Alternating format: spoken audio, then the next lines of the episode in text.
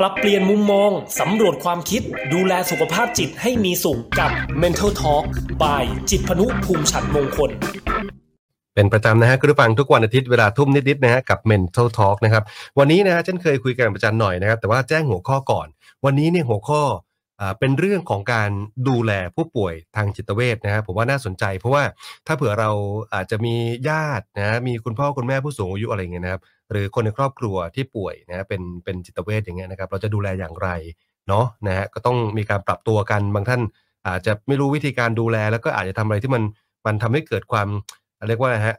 ความเสียหายได้อย่างเงี้ยนะครับ ก็ต้องมามาดูวิธีการนะครับมาดูวิธีการนะถ้าถือว่าถ้าฟังฟังอยู่นะฮะในในไลฟ์นะเพราะตอนนี้ไลฟ์แล้วนะครับ ทุกช่องทางเลยของ FM 91 Traffic Pro นะครับหรือว่าอยากจะสอบถามประเด็นไหนยังไงเนี่ยก็คอมเมนต์มา ด้านล่างใต้ไลฟ์ที่ชมอยู่ได้เลยนะครับ แล้วก็ฝากกันนะฮะ อย่าลืมครับผมกดไลค์กดแชร์นะครับ Facebook Fanpage Twitter TikTok YouTube นะฮะที่ FM 91 Traffic Pro นะครับ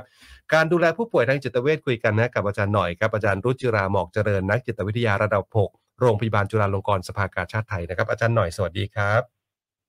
สวัสดีค่ะ สวัสดีครับ เรื่องการดูแลผู้ป่วยจิตเวชเอ่ออันนี้เนี่ยคือจิตเวชแบบระดับ ระดับไหนอาจารย์ เพราะว่าจริง ๆ เนี่ยมันก็คงจะมีอยู่หลายระดับเหมือนกันใช่ไหมเพราะว่าอะบางบางครอบครัวนี่อาจจะมีแบบเออผู้ป่วยที่เรียกว่าอะไรที่ที่ต้องดูแลใกล้ชิดเป็นพิเศษ หรือว่าบางทีก็ปล่อยได้หรือว่าอะไรอย่างเงี้ยอาจารย์นะจะจะขนาดไหนที่เราจะคุยกัน ค่ะอ่าใช่ค่ะ เอ่อจริงๆ โรคก็มีหลายโรคเหมือนกัน แล้วก็ภาวะของโรคก็จะมีหลายระดับอย่างที่คุณจิตพานุว่าเลยค่ะครับวันนี้เราอาจจะคุยแค่คร่าวๆรวมๆว่าถ้าเรา อาจจะต้องเป็นผู้ใกล้ชิดกับเอ่อผู้ที่มีภาวะสุขภาพจิตเนี่ย มันจะส่งผลยังไงบ้าง หรือว่าจริง ๆ แล้วเราควรปฏิบัติตัวยังไงอย่างเงี้ยค่ะ ครับ ประเภทไหนค่ะอาจจะเหมาเหมารวมสักทุกโรคเลยนะคะไม่ผมก็จะผมกำลังกำลังจะพยายามดูว่าเอ๊ะเราจะพูดถึงเรื่องการอยู่ด้วยกันกับผู้ป่วยจิตเวชระดับไหนอ่าเป็นซึมเศร้าอะไรอย่างเงี้ยใช่ไหมหรือหรือขนาดค่ะหรือขนาดที่ว่าควบคุมตัวเองไม่ได้หรือว่าอะไรอย่างเงี้ยท่านใช่ไหมอ๋อ เอาเอ่ออาจจะเป็นทั้ง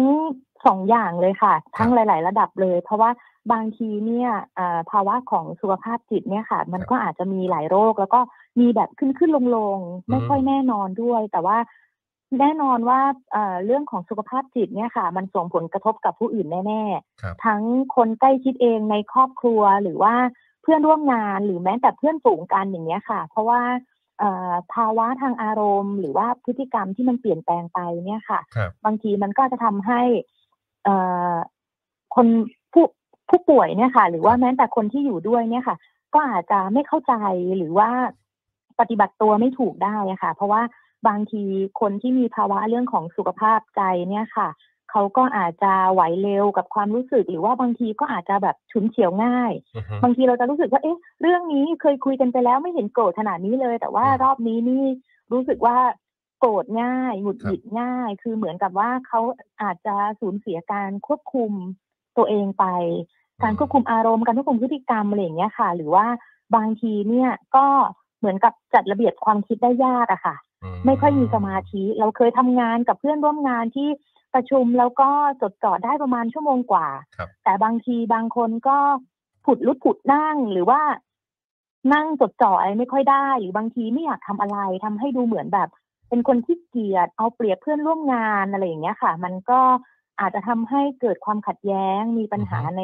เรื่องของความสัมพันธ์ หรือว่าเป็นความเครียดของผู้ที่อยู่ใกล้ชิดได้นะคะ อืม โอเคนะครับก็มันเป็นผลกระทบระหว่างกันละใช่ไหมคือถ้าเราไม่เข้าใจเนี่ยมันเกิดปัญหาแน่นอนใช่ไหมครับ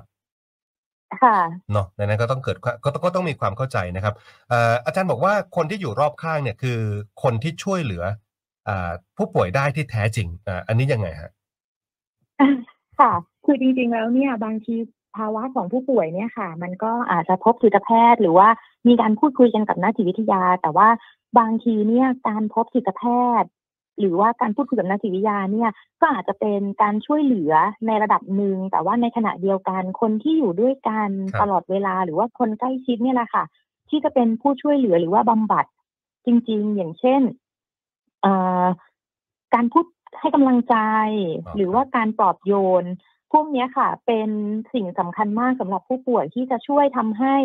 ผู้ป่วยเนี่ยมีกำลังใจในการรักษาพบจิตแพทย์ หรือว่าพบนักจิตวิทยาได้ง่ายขึ้นนะคะ คือเหมือนกับว่าส่งเสริมให้วิชาชีพได้ทำงานได้อือฮึอืมค่ะจ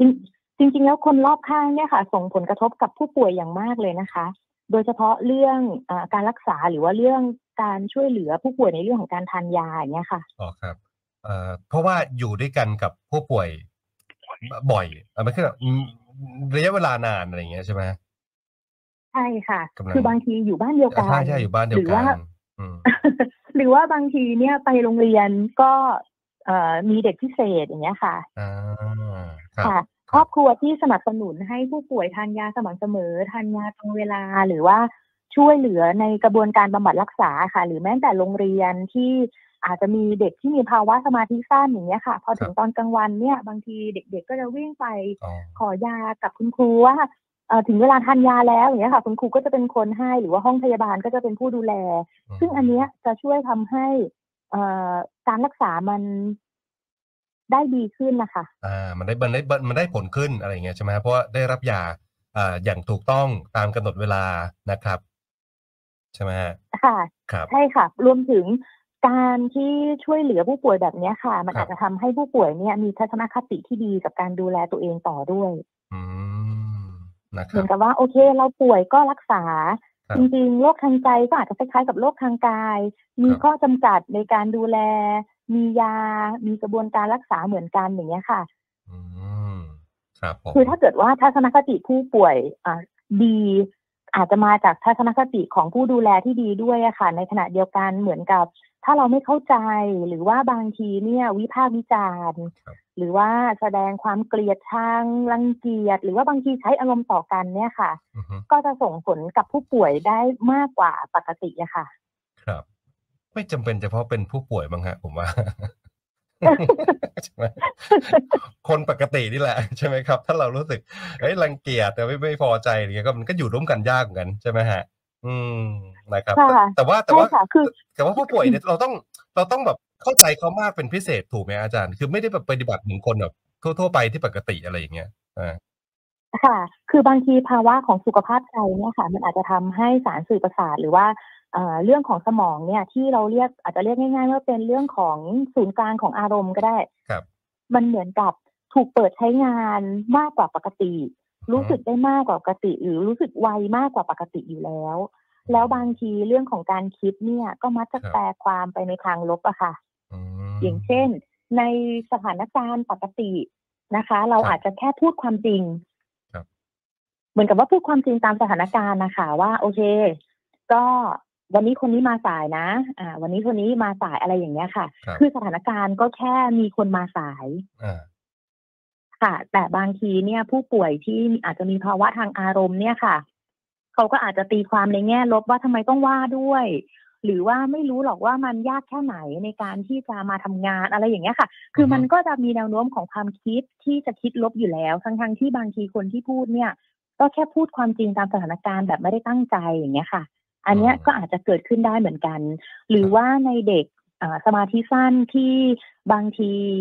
เหมือนกับวิ่งไปวิ่งมา hyperactive หน่อยครับอยู่ในห้องหรือว่าคุยเก่งอะไรอย่างเงี้ยค่ะครับเพื่อนคนอื่นก็อาจจะไม่ค่อยชอบ เด็กๆก็จะรับรู้ตัวเองว่า เนี่ยไม่มีใครชอบหนูเลย เพื่อนๆก็ไม่ชอบหนูอะไรอย่างเงี้ยค่ะ บางทีเราก็อาจจะคุยกับเด็ก ๆ ว่าเขาอาจจะอยากจะเรียน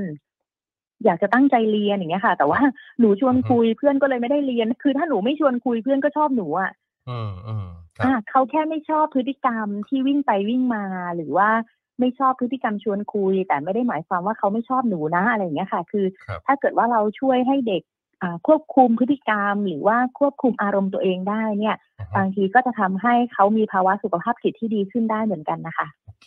นั่นหมายถึงว่าเราก็ต้องรู้นะครับว่าคนคนนั้นนะฮะมีอ่าปัญหาหรือว่าป่วยทางทางจิตเวชใช่ไหมครับคือถ้าเป็นคนในครอบครัวเนี่ยผมว่าก็น่าจะรู้แหละนะครับ เพราะว่าเพราะว่าก็ก็อยู่ด้วยกันทุกวันอะไรอย่างเงี้ยใช่ไหมฮะแต่ว่าถ้าเป็นที่ทำงานหรือว่าที่โรงเรียนอะไรอย่างเงี้ยอ่าเพื่อนๆนะครับก็ต้องรู้ด้วยว่าอะเขามีปัญหาสุขภาพจิตนะ อะไรอย่างเงี้ยใช่ไหมครับก็จะได้ปฏิบัติได้อย่างถูกต้อง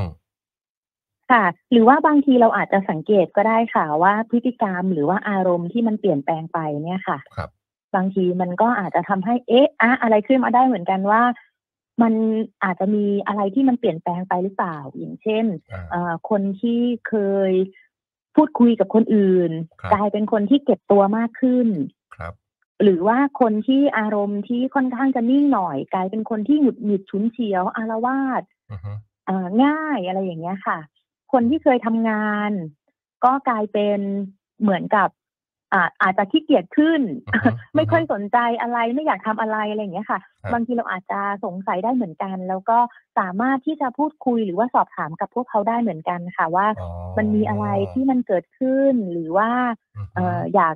เอ่ออยากได้คำแนะนำหรือว่าความช่วยเหลืออะไรบ้างหรือเปล่าอย่างเงี้ยค่ะอืมนะสมสมมติมีเพื่อนที่ทำงานใช่ไหมเพื่อนเพื่อนเพื่อนที่ทำงานเนี่ย เคยทำงาน ขยันขันแข็ง พอมาเริ่มขี้เกียจอะไรเงี้ยเฮ้ยเพื่อนเพื่อนเป็นจิตเวชหรือเปล่าอะไรเงี้ยมันมันแปลกๆไหมไม่ไม่แปลกนะอาจารย์เออค่อยคือเราก็อาจจะจริง ๆ มันมีหลายปัจจัยนะคะ ที่ครัทำบให้พฤติกรรมของคนเนี่ยเปลี่ยนแปลงไป หรือว่าครับอารมณ์ของคนที่เปลี่ยนแปลงไป นะคะอืมบางทีหน้านิ้วคิ้วขมวดมาอย่างนี้ยค่ะ เราอาจจะถามเฉยๆก็ได้ว่ามันอ่าเป็นยังไงบ้างมีอะไรหรือเปล่าครับเออมันมีเรื่องเครียดหรือว่าเรื่องกังวลอะไรไหมอะไรอย่างเงี้ยค่ะมคืออาจจะเป็นแค่เรื่องก็ได้ไม่ถึงขนาดมีภาวะทางสุขภาพจิตหรือว่าอืมบางทีเนี่ยก็อนุญาตให้ขี้เกียจบ้างครับ อนุญาตให้ขี้เกียจบ้าง อนุญาตให้แบบอ่าเออเอางานงานที่ตัวเองไม่ได้รับผิดชอบ หรือฮะว่างานของคนอื่นอะไรอย่างเงี้ยค่ะ ก็เอ่อดูแลรับผิดชอบงานของตัวเองไม่ได้ไป มอบหมายให้กับคนอื่นจนมากเกินไปอะไรอย่างเงี้ยค่ะ ก็คืออาจจะดูหลาย ๆ องค์ประกอบด้วยกันได้ เพราะว่าบางคนเนี่ยพอทำงานเยอะงานโหลด แน่นอนว่ามันอาจจะเหนื่อย และดูคล้าย ๆ กับคนที่มีภาวะทางสุขภาพใจครับ คือจริง ๆ แล้วลาพักผ่อนก็อาจจะหายอะค่ะอ่าอ่าใช่อืมคืออาการอาจจะคล้ายๆแต่ว่าลาพักผ่อนบ้างครับเอ่อ ให้โอกาสตัวเองได้พักบ้างอะไรอย่างเงี้ยค่ะ ก็อาจจะหายก็ได้ คือไม่ได้ถึงกับขนาดว่ามีภาวะของสุขภาพจิตทุกคนนะคะอ๋อเข้าใจละก็คือจริงๆมันสิ่งที่เราคุยกันเนี่ยก็คือเป็นสิ่งที่เราเราจะต้องแบบเอ่อใช้ใช้อยู่ร่วมกันอะใช่ไหมฮะทั้งคนปกติกับคนปกติ แล้วว่าคนปกติกับคนเอ่อผู้ป่วยจิตเวชก็แล้วแต่อะไรเงี้ยมันก็คล้ายๆกันนะค่ะอาจารย์ใช่ไหมคล้าย ๆกันค่ะอืมคือบางทีความใจดีเนี่ยค่ะครับในภาวะของภาวะของคนที่มีสุขภาพใจเนี่ยครับก็อาจจะ เหมือนกับเอ่อเข้าใจเขามากขึ้น ครับ แล้วก็อาจจะยืดหยุ่นหรือว่าใจดีมากขึ้นได้ในบางครั้ง อืม ครับ ครับ ค่ะ แต่ว่าในขณะเดียวกันเนี่ย คนที่ต้องอยู่ด้วยอะค่ะ บางครั้งเนี่ย ก็ไม่ได้อยากที่จะเป็นผู้ดูแลเสมอไป จริง รีบบอกตัวเลยครับ คือความสามารถในการดูแลเนี่ยมันก็จะแตกต่างไปในแต่ละคนนะคะครับแม้แต่อยู่ในบ้านเดียวกันอย่างเงี้ยค่ะ ก็ไม่ได้หมายความว่าอ๋อพอเราอยู่ในบ้านของผู้ที่มีภาวะสุขภาพจิตก็ต้องเหมือนเป็นเอ่อพยาบาลเหมือนเป็นนักจิตวิทยาต้องพูดคุยต้องดูแลทานยาตลอดเวลาอะไรอย่างเงี้ยค่ะอือฮึอาจจะไม่ถึงขนาดนั้นอือฮึรวมถึงเอ่อความสามารถในการดูแลแล้วก็ของแต่ละคนที่มันไม่เท่ากันและแต่ละวันก็อาจจะไม่เท่ากันด้วยอืม โอเค เข้าใจผมค่ะผมพอจะเข้าใจค่ะ คือหลายครั้งที่เราเจอว่าผู้ดูแลเองเนี่ยก็มีภาวะความเครียด หรือว่าครับมีภาวะความกังวลความเศร้าที่ไม่ได้แตกต่างกับผู้ป่วย ครับ อันนี้เนี่ยอาจจะต้องบอกผู้ดูแลเลยว่าบางครั้งเนี่ยเอ่อบทบาทของผู้ดูแลเนี่ยค่ะ มันครับก็อาจจะสามารถทำให้เต็มที่ขึ้นขึ้นลงลงได้ อ๋อ ครับ ค่ะ ไม่ได้คาดหวังว่า อ๋อ เราจะต้อง ให้ผู้ป่วยเนี่ยมีการรักษาที่ดี หรือว่าภาวะอารมณ์ที่โอเคขึ้นอะไรขนาดนั้นนะคะครับที่สำคัญเลยก็คือเอ่อเรื่องของผู้ที่อยู่ใกล้หรือว่าผู้ที่ดูแลเนี่ยค่ะ อาจจะต้องมีความรู้เรื่องโรคครับ ค่ะ โดยเฉพาะโรคทางจิตเวชเนี่ยค่ะว่ามันจริง ๆ แล้วมันก็เป็นภาวะโรคหนึ่งที่คล้ายๆกับโรคอาการทางกายนี่แหละ อืม ครับผมค่ะอาจจะช่วยกันลดการตีตรา คือไม่ได้เอ่อ คิดว่าผู้ป่วยทางจิตเวชหรือว่าผู้ที่มีภาวะสุขภาพจิตเนี่ย เป็นเพราะว่าเขาอ่อนแอ หรือว่าเขาแก้ปัญหาไม่ได้อะค่ะ อืมครับ ครับค่ะ คือบางทีถ้าถามคุณเอ่อจิตพานุหรือครับว่าหลาย ๆ ท่านนะคะ ถ้าสมมุติว่าเรามีเรื่องของภาวะสุขภาพใจจริงครับๆต้องไปหาคุณหมอจริง ๆ คุณหมอบอกว่าเป็นโรคซึมเศร้าอือฮึบางทีเราอาจจะไม่ได้อยากให้ใครรู้มหรือว่าไม่ได้อยากจะบอกใคร ไม่ได้บอกเพื่อนร่วมงานนะคะ ครับผมคือถ้าบอกเพื่อนร่วมงานว่าเป็นความดันสูงเนี่ย เป็นโรคหัวใจเนี่ยอาจจะสบายใจกว่าอือฮึจะบอกเพื่อนร่วมงานว่าเป็นโรคซึมเศร้านะ เป็นไบโพล่านะอือฮึอืมค่ะ เพราะว่าบางทีเนี่ยค่ะ สังคมก็ยังคิดอยู่ว่าโรคพวกนี้เนี่ย เป็นโรคที่เกิดจากใจที่อ่อนแออืมคือไม่ได้เข้าใจว่าบางครั้งเนี่ย มันก็เป็นเรื่องของสมองหรือว่าเป็นเรื่องของสารสื่อประสาทในสมองที่มันควบคุมไม่ได้เหมือนกัน ใช่ ใช่ใช่อืมแต่ว่ายังไงก็ดีมันสามารถรักษาได้นะคะใช่นะครับคืออย่างปัจจุบันนี้จะมีเยอะด้วยโดยเฉพาะเรื่องของคนที่เป็นโรคซึมเศร้าอะไรเงี้ยอาจารย์ คือในที่ทำงานหรือว่าที่โรงเรียนนี่อาจจะ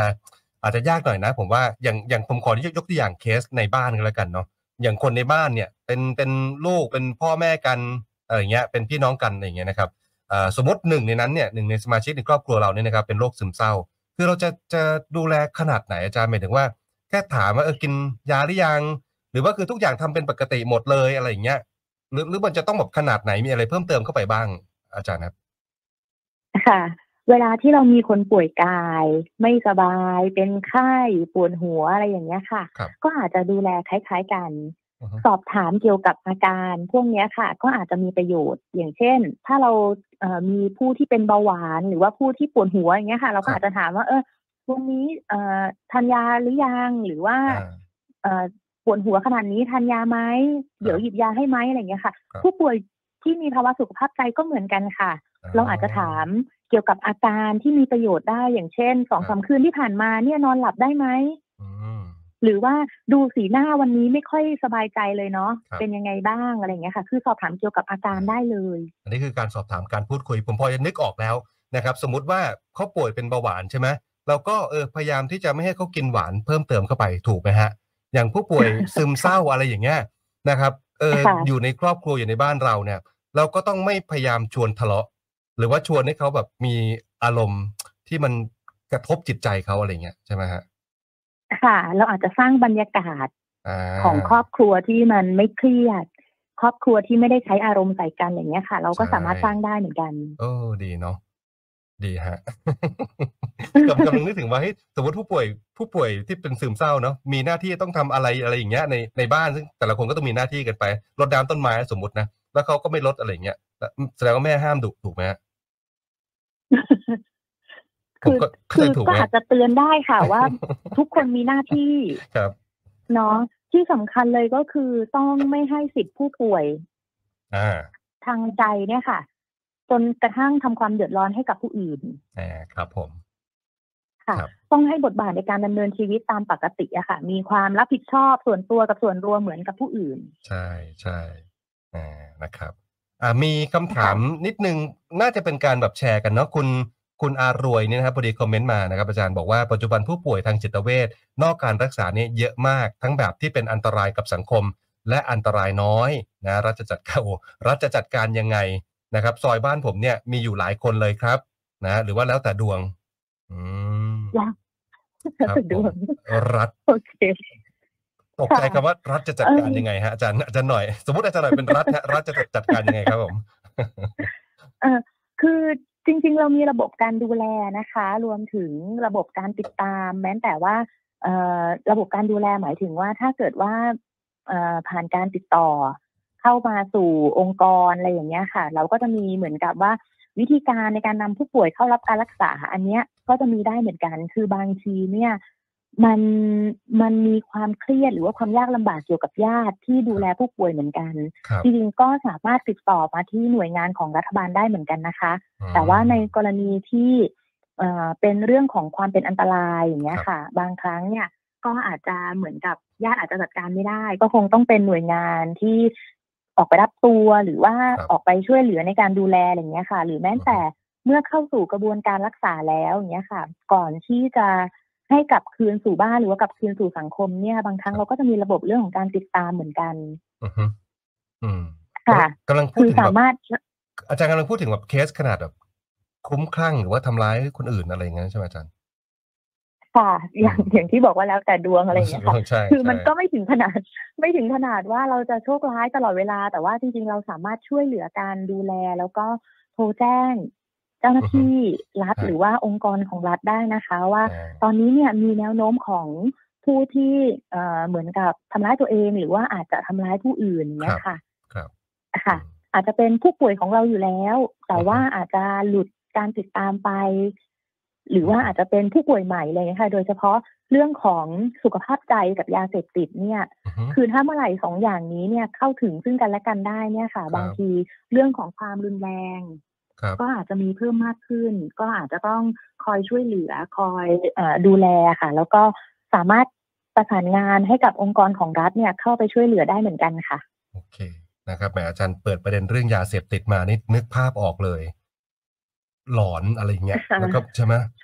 อันตรายมากอันตรายค่ะมากนะครับเอ่อค่ะทีนี้คืพูอดบางทีมันอาจจะไม่ได้เป็นเรื่องของใจแค่อย่างเดียวนะฮะคะแต่ว่าฮะเรื่องของสิ่งแวดล้อมพวกเนี้ยค่ะ ก็สามารถกระตุ้นให้เกิดเรื่องของภาวะของโรคทางจิตเวชได้เหมือนกัน อืมเข้าใจครับเอ่อทีนี้พูดถึงเรื่องของการการสื่อสารเนาะนะก็ต้องมีทักษะการสื่อสารกันละนะ ระหว่างเอ่อผู้ผู้ป่วยจิตเวชใช่ไหมครับ อันนี้อันนี้อาจารย์อยากจะแนะนำยังไงครับผมค่ะ เหมือนอย่างที่คุณจิตพานุพูดเมื่อสักครู่อะค่ะ ว่าจริง ๆ ต่อให้ไม่ได้มีภาวะทางจิตเวชเราก็ไม่ควรที่จะพูดวิพากษ์วิจารณ์หรือว่าทำร้ายกันอยู่แล้วอะไรอย่างเงี้ยนะคะ คือครับแม้แต่อ่าการสื่อสารโดยทั่วไปก็ไม่ควรใช้อารมณ์ หรือว่าใช้ข้อความที่เกลียดชังดูถูกอะไรอย่างเงี้ยค่ะอือฮึแต่ว่าอ่าอาจจะระลึกไว้อีกนิดนึงอะค่ะ ว่าผู้ที่มีภาวะทางสุขภาพใจเนี่ย บางทีเรื่องของอารมณ์เนี่ยค่ะ มันจะ เหมือนกับหวั่นไหวง่าย เพราะว่าเรื่องของระบบประสาทเนี่ย ศูนย์กลางเรื่องของอารมณ์อะค่ะ ครับ มันถูกเอ่อกระตุ้น แล้วก็จะรู้สึกไวมากกว่าปกติ อืมบางทีอย่างที่ยกตัวอย่างว่า เราพูดอันนี้เนี่ย แค่นี้เอง เราใช้คำว่าแค่นี้เองอะไรอย่างเงี้ยค่ะ แต่ว่าบางทีเนี่ย ผู้ที่มีภาวะเรื่องของใจเนี่ยค่ะ มันไม่ใช่แค่นี้เอง บางทีเนี่ย เขาจะมีแนวโน้มของการตีความที่มันเยอะขึ้น หรือว่าแนวโน้มของการคิดลบครับ ที่มากขึ้นอย่างเงี้ยค่ะ แต่ว่าเรื่องของการสื่อสารเนี่ยค่ะ มันเหมือนกับว่า ถ้าเกิดว่าเราทำโดยที่บางครั้งเราเองก็ไม่รู้ตัวครับหรือว่าบางทีพอเรารู้แล้วว่าเอออันนี้ไม่เหมาะสมอย่างเงี้ยค่ะครับการสื่อสารเป็นสิ่งที่สามารถขอโทษซึ่งกันและกันได้อ่าครับผมอืมอะค่ะ เหมือนการเหมือนเหมือนอาจจะเป็นอุบัติเหตุที่ไม่ได้ตั้งใจอะไรอย่างเงี้ยค่ะ แต่ว่าในอุบัติเหตุนั้นเนี่ย บางทีเราก็สามารถที่จะ แสดงความรับผิดชอบ หรือว่าแสดงการขอโทษซึ่งกันและกันได้ ยกตัวอย่างเช่นอะไรครับ ยกตัวอย่างเช่น แม่ขอโทษที่ดุเมื่อสักครู่อ๋อยากไปไหมคะผมว่าเขาไม่พูดกันหรอก นั่นสิ ในบ้านก็ไม่พูดกันหรอก นั่นสิเออเราอาจจะไม่เคยขอโทษเด็ก หรือครับว่าเราไม่รู้ว่าบางทีเนี่ยคำพูดแบบเนี้ย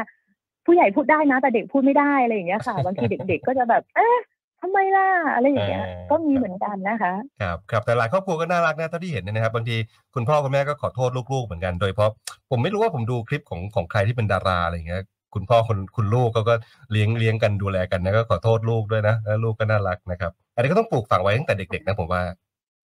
ใช่ไหมฮะค่ะคือการเคารพซึ่งกันและกันเนี่ยค่ะ อันเนี้ยจะช่วยเรื่องของเออความเรื่องของการดูแลผู้ป่วยสุขภาพใจได้ดีเลยอืมคือแม้ไม่ว่า จะมีภาวะอะไรแต่ว่าการเคารพแล้วก็การให้เกียรติซึ่งกันและกันเนี่ยค่ะครับอันเนี้ยจริงครับๆมันก็อาจจะต่อให้ไม่ป่วยก็ก็ควรที่จะได้รับถูกไหมคะ ใช่ใช่นะครับเอ่อทีนี้มีสองหัวข้อที่อาจารย์พูดอ่าให้มาเนี่ยนะครับ ก็คือว่าไม่ให้สิทธิ์ในการทำความเดือดร้อนแก่ผู้อื่น อันนี้อันนี้เป็นยังไงอาจารย์ ค่ะ เอ่อเมื่อกี้นี้ที่เราบอกว่าเราควรสนับสนุนให้มีโอกาสเข้าสังคมกับคนทั่วไปด้วย รวมถึงครับเวลาที่เข้าสังคมเนี่ยค่ะ บางครั้งเนี่ยอาจจะมีเรื่องของการทำความเดือดร้อนให้กับผู้อื่น ครับ อันเนี้ยเราอาจจะไม่ได้อ๋อให้สิทธิ์นะคะ หมายถึงว่าเราอาจจะให้บทบาทในการดำเนินชีวิตประจำวันตามปกติเลย ครับผม เหมือนอย่างเช่นที่คุณจิตพนุบอกเมื่อสักครู่อะค่ะว่าเอ้ยวันนี้ไม่รดน้ำต้นไม้อะไรอย่างเงี้ยเราก็อาจจะโอเคแหละ มันตกลงกันแล้วนะอืมยังไงก็คงต้องทำครับ อืมอ่า มีความรับผิดชอบส่วนตัวหรือว่าส่วนรวมอย่างเงี้ยค่ะมหรือว่าบางทีเอ่ออาจจะรู้สึกว่า เอ่อเด็กสมาธิสั้นเนี่ย วิ่งไปวิ่งมาได้ครับอืมค่ะ แต่จริง ๆ แล้วเขาก็ควรที่จะถูกจำกัดบางอย่างหรือว่า อาจจะจัดการช่วยเหลือในบางอย่างอย่างเช่น ถ้าเกิดว่าชวนเพื่อนคุยเยอะ อาจจะเรียกมานั่งอ่าข้างหน้าใกล้ๆกับครูหน่อยอะไรอย่างเงี้ยค่ะ ครับ อยู่อืมใกล้ครูแล้วก็คอยคอยมองดูอยู่อะไรอย่างเงี้ย เด็กอาจจะเอ่อ ควบคุมการเคลื่อนไหวได้ดีกว่าการที่นั่งอยู่กลางห้องหรือนั่งอยู่หลังห้องอืมแล้วเขาจะหายไหมอาจารย์เอ่อเด็กสมาธิสั้นเนี่ย ถ้าทานยาเรื่องของสมาธิเนี่ยค่ะ บางครับครั้งก็อาจจะทำให้จดจ่อกับสิ่งเร้า โดยเฉพาะที่คุณครูสอนอยู่หน้าห้องอะค่ะครับจดจ่อได้ดีขึ้น แต่บางครั้งถ้าถ้าหมดฤทธิ์ยาแล้วอะไรอย่างเงี้ยค่ะอือฮึเขาก็อาจจะกลับไปสนุกสนานตื่นเต้นได้เหมือนเดิม โอเคนะครับ คือเด็กๆ สมาธิสั้นเนี่ยบางทีเขาอาจจะเหมือนกับถูกกระตุ้นได้ง่ายจากสิ่งเร้านะคะอ่าฮะเห็นอะไรก็สนุกสนานไปหมด อยากรู้อยากเห็นไปหมดอะไรอย่างเงี้ยค่ะ บางทีมันก็อาจจะทำให้เขาไปทำความเดือดร้อนให้กับเพื่อนๆอย่างเงี้ย อันเนี้ยก็ควรที่จะได้รับกฎเอ่อเหมือนกับเพื่อนคนอื่นๆเหมือนกันอย่างเงี้ยค่ะ ครับผมทีนี้บางคนที่แบบอยู่ร่วมกันเนาะอาจจะทั้งในครอบครัวก็ดีที่บ้านก็ดีอ่าที่โรงเรียนที่ทำงานอะไรอย่างเงี้ยนะครับ เราจะสังเกตอาการ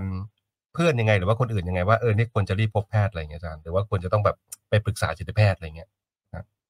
ค่ะ คือบางทีเราอาจจะรู้แหละว่าคนนี้เนี่ยมีภาวะเรื่องของใจอยู่นะ หรือว่าบางทีอาจจะไม่รู้แต่ว่าถ้าอารมณ์หรือว่าพฤติกรรมมันเริ่มเปลี่ยนแปลงไป อันนี้เนี่ยก็ควรพบแพทย์ครับหรือว่ากรณีที่รู้ว่าเพื่อนร่วมงาน หรือว่าเพื่อนๆเรามีภาวะเรื่องของสุขภาพใจเนี่ยค่ะ คือถ้าเริ่มสังเกตเห็นแล้วว่า เอ๊ะ อันนี้เหมือนคนไม่ได้นอนมาสามวันแล้วครับนอนไม่ค่อยหลับครับ หรือว่าไม่รับประทานอาหาร แยกตัวเอ่ออาจจะไม่รับประทานยาด้วยอย่างเงี้ยค่ะ หรือว่าเอ่อมีอารมณ์ที่คืนเครงอือสฮึนุกสนานอ่าเกินปกติ หรืออารมณ์ที่หงุดหงิด เกินกว่าปกติ เริ่มมีก้าวร้าวทำลายข้าวของทำลายคนอื่นทำร้ายตัวเอง พวกเนี้ยค่ะ อันเนี้ยเป็นสัญญาณเตือนที่ควรพบแพทย์แล้วเหมือนกันอืม คือถ้ามีอะไรที่ผิดแผกแตกต่างไปจากเดิม แบบชนิดสุดขั้วอะไรอย่างนั้นใช่ไหมฮะก็ก็มีโอกาสควรจะรีบไปพบแพทย์นะเพื่อเพื่อรับการแบบรักษาหรือว่ารับการปรึกษา แล้วก็หาทางแก้ไขกันนะครับอ่าคุยกันมาถึงตรงนี้นะอาจารย์นะผมขออนุญาตเอ่อให้อาจารย์ช่วยแนะนำกันนิดนึงนะจากเคสของข่าวที่มันมันเกิดขึ้นเนี่ยนะครับ ผมว่าหลายท่านเนี่ยอาจจะติดตามอยู่นะเรื่องของของดีเจชื่อดังที่ ที่เสียชีวิตนะครับผม คือโดยโดยปกติเนี่ยสมมติใครที่อาจจะมีเพื่อนลักษณะแบบเนี้ยนะที่ว่าล่าเริงตลอดเวลาสนุกสนานตลอดเวลา แต่ลึกๆเนี่ยบางทีเราก็ไม่รู้ว่าข้างในเขามีอะไรอะไรอย่างเงี้ย อาจารย์เข้าใจไหมฮะเป็นคนที่ตัวโจ๊กในกลุ่มเพื่อน เป็นคนที่สร้างรอยยิ้มสร้างความสนุกสนานให้กับเพื่อนๆอ่าทุกคนรอบๆตัว แต่ตัวเขาเองเนี่ยคือไม่ได้เปิดเผยอะไรออกมาเลย เราก็ไม่รู้อะใช่ไหมฮะคนแบบเนี้ยเราควรจะต้องดูแลยังไงครับผม เอ่อคือเรื่องของใจเนี่ยค่ะ บางทีเนี่ย แม้แต่ตัวเองเนี่ย ก็ยังไม่แน่ใจเหมือนกัน คือบางทีเนี่ยเราก็ทำตามความรู้สึกแหละ ตอนนี้มันก็อาจจะอยากจะสนุกสนานหรือว่าเอ่อพูดคุยกับคนอื่นได้ แต่ว่าในภาวะบางครั้งเนี่ย มันก็อาจจะถาโถมเข้ามาจนกระทั่งทนไม่ไหวครับแต่ว่าถ้าเกิดว่าในชีวิตประจำวันเนี่ยค่ะ เราสามารถที่จะพูดคุยได้ทุกเรื่องกับทุกคนครับหรือว่าอย่างน้อย มีทุกเรื่องที่สามารถพูดคุยด้วยกับใครสักคนอือฮึอะอันเนี้ยก็อาจจะช่วยได้เหมือนกัน ก็คือถ้าถ้าคนที่เป็นแบบเรียกว่าคนที่สร้างเสียงหัวเราะให้กับเพื่อนเพื่อนๆอะไรเงี้ย คนที่ล่าเริงตลอดเวลาเนี่ยเขาเขาต้องมีเพื่อนสนิทที่สามารถระบายได้ถูกไหมฮะค่ะ ก็คือเรื่องของคนใกล้ชิดผู้ช่วยเหลืออะไรพวกเนี้ยอ่าหมายอาจจะไม่ได้เป็นผู้ช่วยเหลือนะคะ แต่ว่าเป็นคนที่เราสามารถพูดคุยได้ ครับ อืมค่ะ พูดคุยได้ทุกเรื่อง คือบางครั้งเนี่ยเอ่อในครอบครัวทำไม่ได้ หรือครับว่าเพื่อนฝูงทำไม่ได้ อย่างน้อยก็ยังมีบุคลากรทางการแพทย์ มีวิชาชีพนะคะที่สามารถทำให้เราเนี่ยพูดคุยได้ทุกเรื่องครับ ได้เหมือนกัน อืมเนาะนะครับคือจริง ๆ ผมมีความรู้สึกว่าคือคนอะมนุษย์มันก็จะมีแบบหลากหลายอารมณ์ คือเราเจอเพื่อนคนเนี้ย สนุกสนุกเข้าใจใช่ไหมอาจารย์อาจารย์เคยมีเพื่อนไหมกลุ่มกลุ่มค่ะในเพื่อนที่คนเนี้ยเป็นตัวโจ๊กเลยสนุก เจอทีไรก็แบบเออ มีความสุขทุกทีอะไรอย่างเงี้ย แต่ไม่เคยจะเห็นค่ะ มุมเศร้าหรือว่ามุมอื่นๆของเขาเลยอะไรอย่างเงี้ย ใช่ไหมฮะอาจารย์ นะคะ อืมใช่ค่ะ แต่จริงๆเราก็จะมีอารมณ์แบบนั้นกันทุกคนนะคะ ครับ ที่จะชวนที่จะชวนก็คือเราสามารถเปิดเผย แต่ว่าบางทีเนี่ยเรื่องของการเปิดเผยเรื่องของความเศร้าเนี่ยค่ะ ครับ มันก็จะเหมือนกับตอนต้นที่เราพูดคุยกันว่า บางคนจะรู้สึกว่าพอเศร้าแล้วก็ดูอ่อนแออ่า พอเศร้าแล้วก็ดูแก้ปัญหาไม่ได้อย่างเงี้ยค่ะ ซึ่งอันนี้เนี่ยเป็นสิ่งที่เราอยากจะพูดคุยกันทุก ๆ สัปดาห์เนี่ยแหละค่ะว่าครับบางทีเรื่องของสุขภาพใจเนี่ยอือฮึมันก็ไม่ใช่เรื่องของความอ่อนแอ หรือว่าไม่ใช่เรื่องของการที่เราควบคุมตัวเองไม่ได้เสมอไปครับอืมผมมีความรู้สึกว่านะครับ คือก็ต้องยอมรับความรู้สึกของเราอะใช่ไหมฮะ ยอมรับความรู้สึกค่ะของเราอะไรอย่างเงี้ยว่า ตอนนี้เรากำลังเศร้าอยู่นะกำลังทุกข์อยู่นะ หรือว่าเออกำลังผิดหวัง หรือว่ากำลังไม่อยากคุยกับใครก็ไม่ต้องคุยประเภทนั้นค่ะยอมรับด้วยแล้วก็สร้างความสัมพันธ์ด้วยอ่ามีความสัมพันธ์สักคนหนึ่งที่ครับเราสามารถพูดคุยได้อย่างเงี้ยค่ะ ครับครับครับเพราะว่าค่ะผมเผอิญไปดูคลิปคลิปหนึ่งเขาก็บอกว่าเนี่ย เป็นคนเป็นคนที่ล่าเริงตัวเขาเองอะเป็นคนที่ล่าเริงแบบสร้างเสียงหัวเราะให้กับเพื่อนเป็นตัวโจ๊กในเพื่อนอะไรเงี้ย แล้วแล้วมัน มันมีอยู่ช่วงบางจังหวะที่เวลาเขาอยู่คนเดียวเขาจะดาวน์มาก แล้วเขาก็สงสัยว่ามันเกิดอะไรขึ้นเขาก็ไปหาหมอนะฮะเขาก็ไปหาหมอจิตเวชเนี่ยไปปรึกษานะครับเหมือนเหมือนว่าจะได้รับยามาด้วย ปรากฏว่าเอออาการมันก็ดีขึ้น แล้วก็ยอมรับกับเอออารมณ์ต่าง ๆ ของตัวเองได้อะไรอย่างเงี้ยอาจารย์นะฮะค่ะเนาะนะครับ ก็ต้องฝากกันไว้นะอะทิ้งท้ายกันนิดนึงอาจารย์เชนครับได้ค่ะครับเอ่อ ผู้ป่วยจิตเวชเนี่ยค่ะ จะส่งผลกระทบอย่างมากกับคนรอบข้างนะคะ แต่ในขณะเดียวกันคนรอบข้างก็จะส่งผลอย่างมากกับผู้ป่วยเช่นเดียวกันนะคะ ทีนี้ถ้าเราส่งผลกันไปกันมาเนี่ย บางทีเราอาจจะระมัดระวัง สิ่งที่เรากำลังจะส่งผล อาจจะไม่ใช่แค่คนที่มีภาวะเรื่องของสุขภาพใจนะคะ แต่ว่าอาจจะรวมๆถึงคนรอบข้างของเราทั้งหมดทั่วไปด้วยเหมือนกัน นะฮะถ้ามีปัญหาอะไรก็รอสอบถามได้สัปดาห์หน้านะครับได้ค่ะครับผมอะวันนี้หมดเวลาแล้วนะฮะต้องขอบคุณในการติดตามนะครับ ทุกช่องทางเลยฮะเราสองคนลาไปพร้อมกันนะครับ สวัสดีครับ สวัสดีค่ะ ปรับเปลี่ยนมุมมอง สำรวจความคิด ดูแลสุขภาพจิตให้มีสุขกับ Mental Talk by จิตพนุภูมิฉันมงคล